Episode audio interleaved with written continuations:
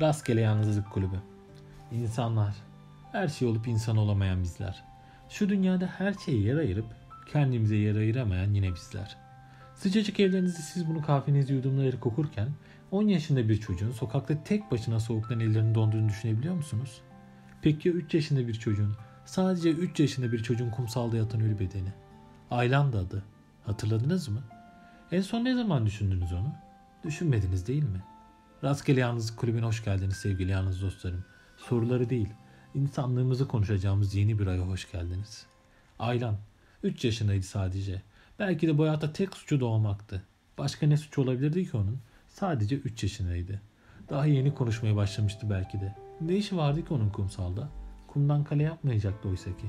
Peki abisi Galip? O da 5 yaşındaydı sadece. Nereden bilebilirdi ki böyle olacağını?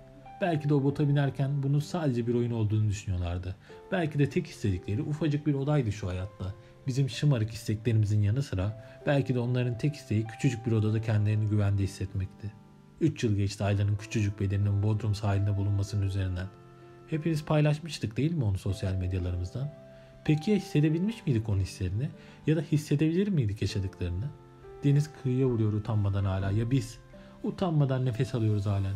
Şu hayatta story atınca her şeyi çözdüğümüzü düşünecek kadar acınası varlıklara dönüştük ve bunun farkında bile değiliz. Neydi paylaşamadığımız şu hayatta? 3 yaşında Bodrum kıyısına cansız bedeniyle gelen Aylan'dan önemli olan neydi? Para mıydı? Neydi? Ne önemli olabilirdi ki 3 yaşındaki ufacık çocuktan? Şimdi siz bunu okurken belki karşınızda çocuğunuz olacak ve onun ufacık acısı sizi ne kadar üzecek. Peki Aylan'ın acısı? Tabii ya, story atmıştık değil mi? Siz sıcacık evlerinizde oturmaya devam edin. Nasılsa siz elinizden geleni yaptınız. Sahi ne yaptık bizler bu dünya için? Sizden bu ay tek isteğim var sevgili yalnızlar. Gözlerinizi kapatın ve Aylan'ı düşünün. Onun yaşadığını. O şimdi 6 yaşında. Ailesiyle birlikte tatile gidecekler için bavulunu hazırlıyor.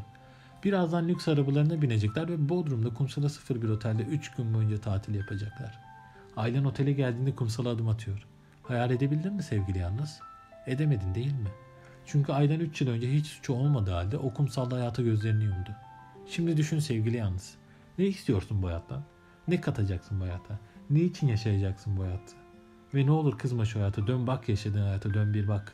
Eksik dediğin şeyler gerçekten eksik mi hayatında dön bir bak. Bazı şeylerin farkında olduğumuz, düşündüğümüz, birbirimize sarıldığımız ve insan olabildiğimiz bir gelecek dileğiyle. Ben gidiyorum sevgili yalnız. Bir ayı daha geride bırakıyoruz seninle.